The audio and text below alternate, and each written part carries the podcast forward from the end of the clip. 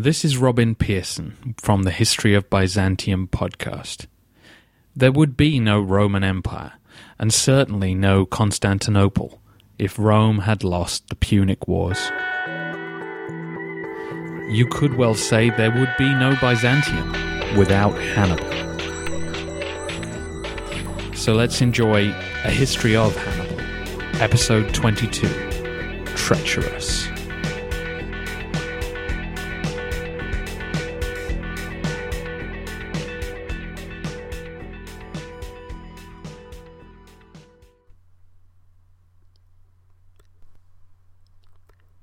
After a three day march from the events we spoke of last week, Celtic envoys came to Hannibal and told him they had learned from the lessons of their fellow Gauls.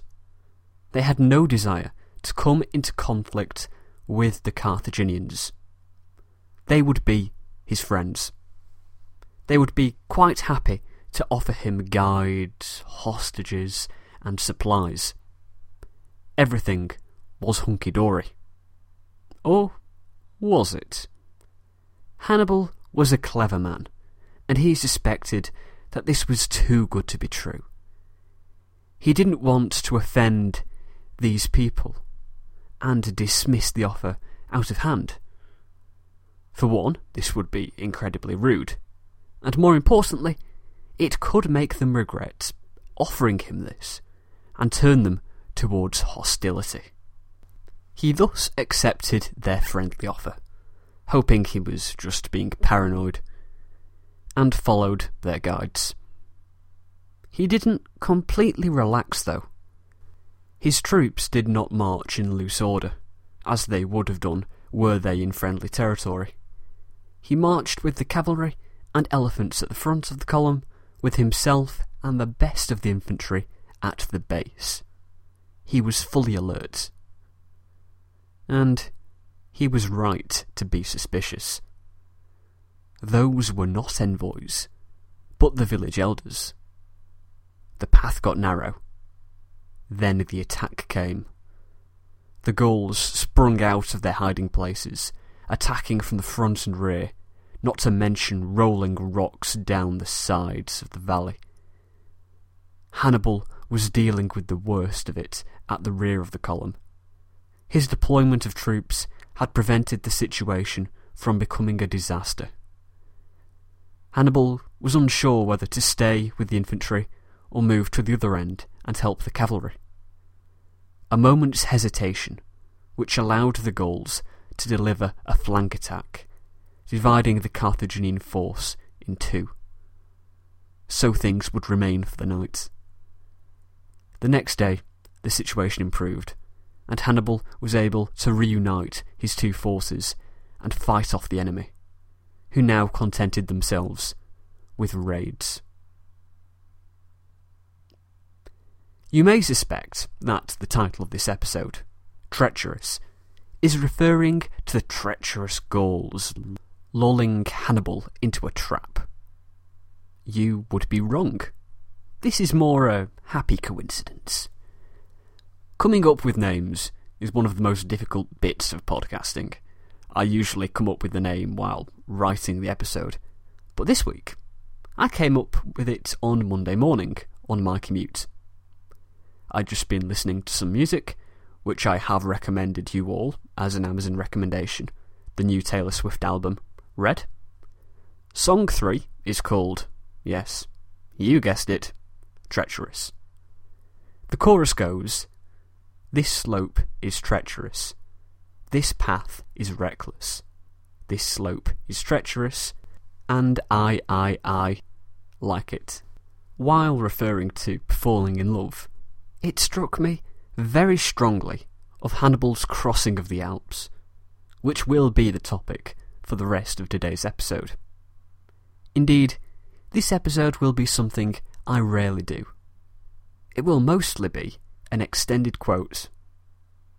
I've done this a few times for Alexander, but never on Hannibal. I think this particular passage is excellent, and any attempt to paraphrase it will diminish its excellence. So, I'll stick with the original, or at least my translation of the original. So, Livy. Book 21, Chapter 35 through 38.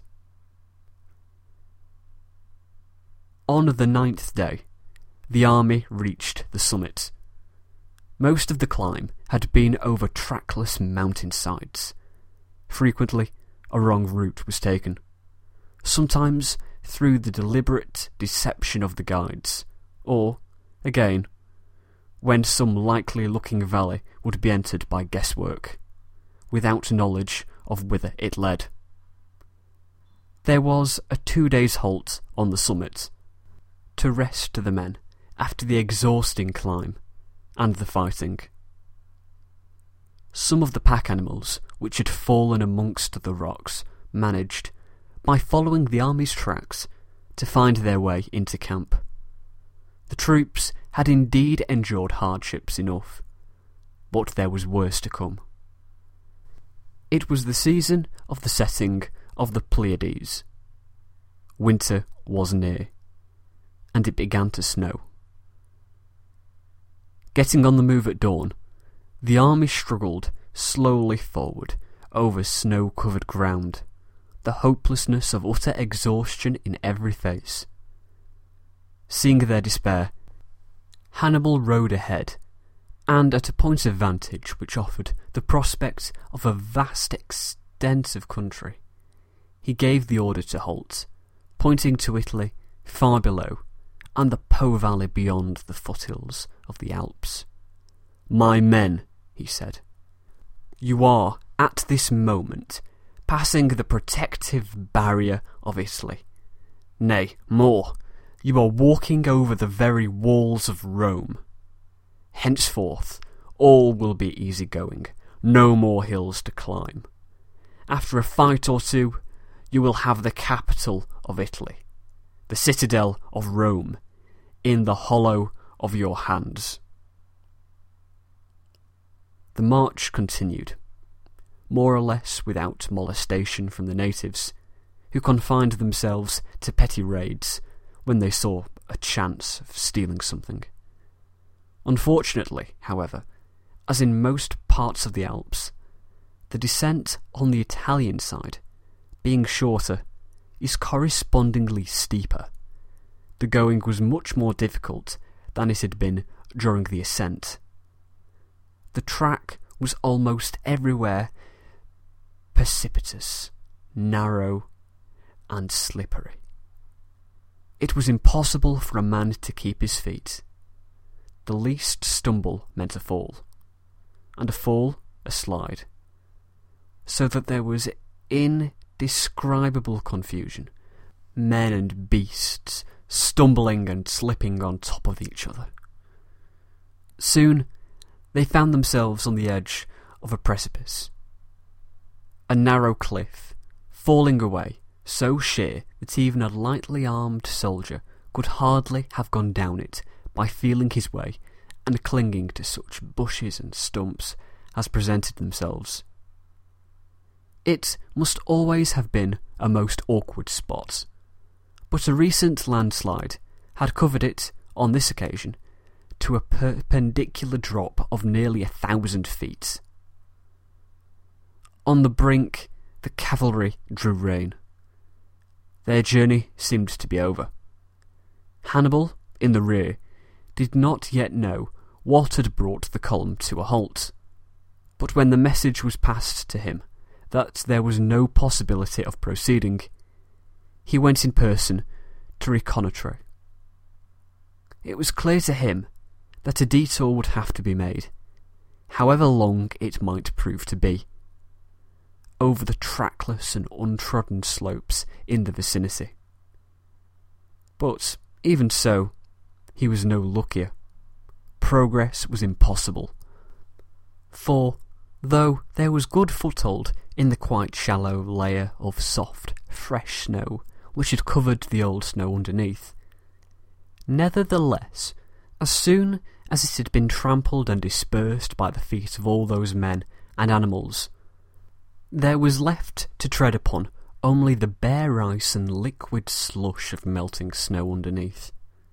The result was a horrible struggle, the ice affording no foothold in any case, and least of all on a steep slope. When a man tried by hands or knees to get on his feet again, even those useless supports slipped from underneath him and let him down. There was no stumps or roots anywhere to afford a purchase to either foot or hand. In short, there was nothing for it but to roll and slither on the smooth ice and melting snow. Sometimes the mules' weight would drive their hooves through into the lower layer of old snow. They would fall, and once down, lashing savagely out, in their struggles to rise, they would break right through it, so that, as often as not, they were held as in a vice by a thick layer of hard ice. When it became apparent that both men and beast were wearing themselves out to no purpose, a space was cleared with the greatest labour because of the amount of snow to be dug and carried away and camp was pitched high up on the ridge. The next task was to construct some sort of passable track to the precipice, for by no other route could the army proceed. It was necessary to cut through rock, a problem they solved by the ingenious solution of heat and moisture. Large trees were felled and lopped, and a huge pile of timber erected. This, with the opportune help of a strong wind, was set on fire, and when the rock was sufficiently heated, the men's rations of sour wine were flung upon it, to render it friable. They then got to work with picks on the heated rock, and opened a sort of zigzag track to minimise the steepness of the descent, and were able, in consequence, to get the pack animals and even the elephants down it. Four days were spent in the neighbourhood of this precipice. The animals came near to dying of starvation, for on most of the peaks nothing grows, or if there is any pasture, the snow covers it. Lower down there are sunny hills and valleys and woods with streams flowing by. Country, in fact, more worthy for men to dwell in. There the beasts were put to pasture and the troops given three days' rest to recover from the fatigue of their road building. Thence the descent was continued to the plains, a kindlier region with kindlier inhabitants. The march to Italy was much as I have described it. The army reached the frontier in the fifth month, as some records have it, after leaving New Carthage. The crossing of the Alps took fifteen days.